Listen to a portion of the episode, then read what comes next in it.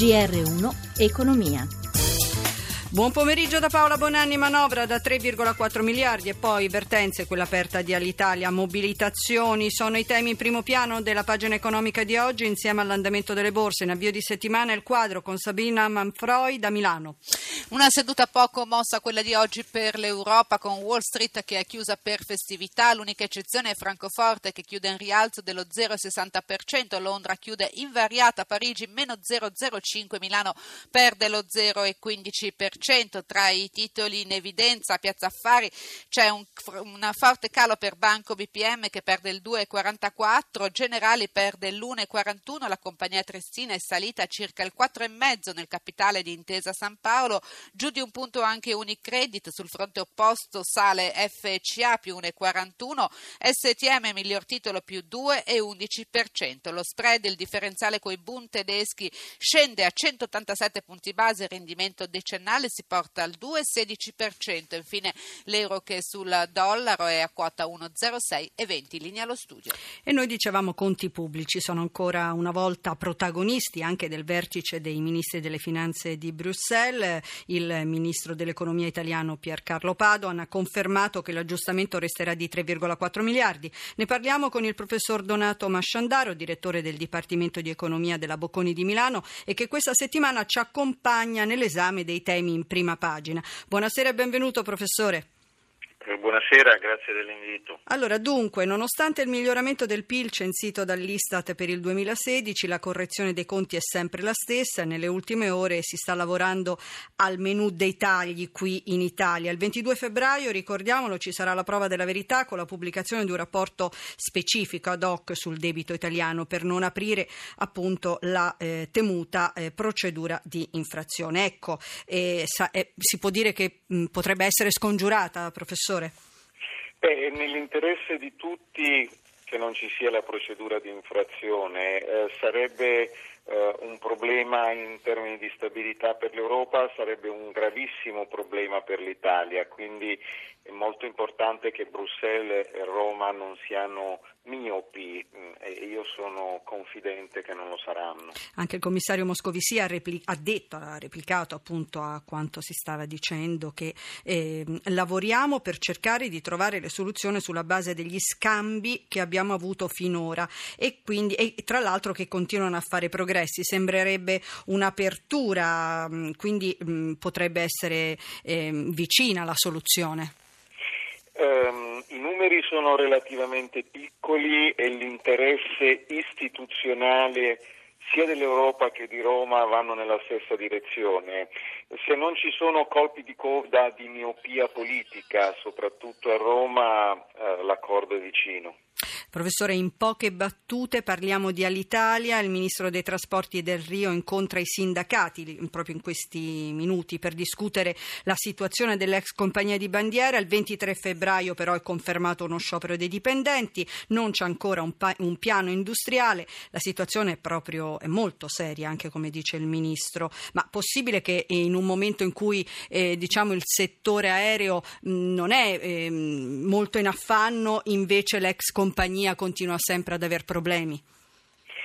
Eh, purtroppo l'Italia mostra che la proprietà pubblica eh, è peggio di un cancro, nel mm. senso che non basta estirparla, continua a creare problemi di inefficienza. La nuova Alitalia ha otto anni di vita, ma ancora i costi sono maggiori dei ricavi, quindi credo che sia importante che gli azionisti privati, metà italiani e metà stranieri e i sindacati provino a capire come immettere nuovi capitali e eh, rilanciare l'azienda. La cosa importante è che non venga chiamato al tavolo, come in tutti i decenni passati, il contribuente italiano. Certo, grazie professore. Naturalmente l'appuntamento con lei domani, sempre a quest'ora.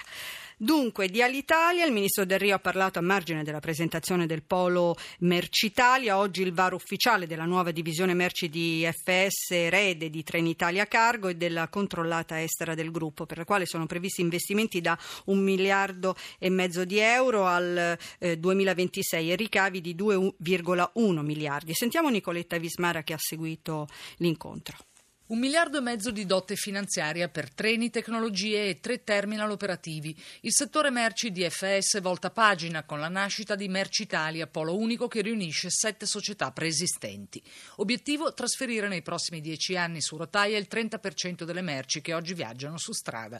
L'inaugurazione alla presenza del ministro delle infrastrutture del Rio a Milano, che con Brescia e Piacenza è uno dei tre terminal intermodali. Renato Mazzoncini, amministratore delegato di FS. Milano è il più grande dei tre chiaramente. Abbiamo la grande opportunità del Gottardo, un traforo che ci consentirà di spostare merci verso l'Europa e dall'Europa in maniera straordinaria. Stiamo lavorando sui tre terminal di Milano, Brescia e Piacenza per essere pronti a costruire treni a 750 metri che viaggeranno nel traforo. Per l'Italia, dove solo il 13% delle merci viaggia su treno contro la media europea del 18%, una sorta di rivoluzione culturale.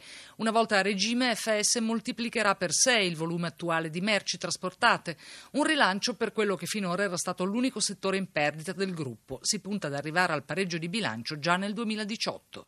Marco Gosso, amministratore delegato di Merci Italia. Lavorando durissimo sui basics, sui fondamentali eh, nostro, la, la, difficoltà è che dobbiamo riuscire a aumentare il livello di servizio offerto ai clienti, ma allo stesso tempo rendere più efficienti le nostre attività. Questa è la sfida. Pensioni, domani prima riunione governo sindacati, Ivan Pedretti, segretario nazionale SPI CGL, nell'intervista di Massimo Giacomini. I temi che abbiamo di fronte sono rilevanti tutti. Quello principale è come costruire un sistema previdenziale in grado di garantire il futuro per le nuove generazioni.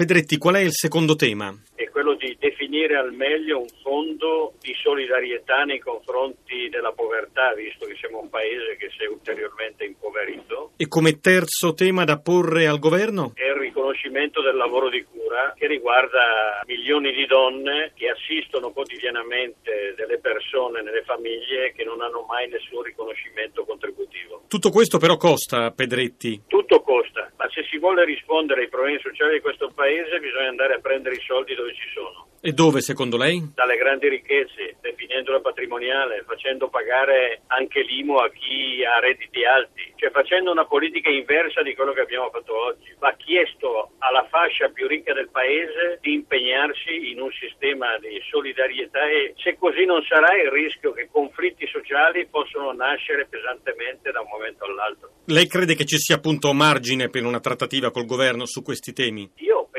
sì, dobbiamo lavorare per trovare le risposte. E certo il tema vero è che lo Stato investa per far ripartire il lavoro.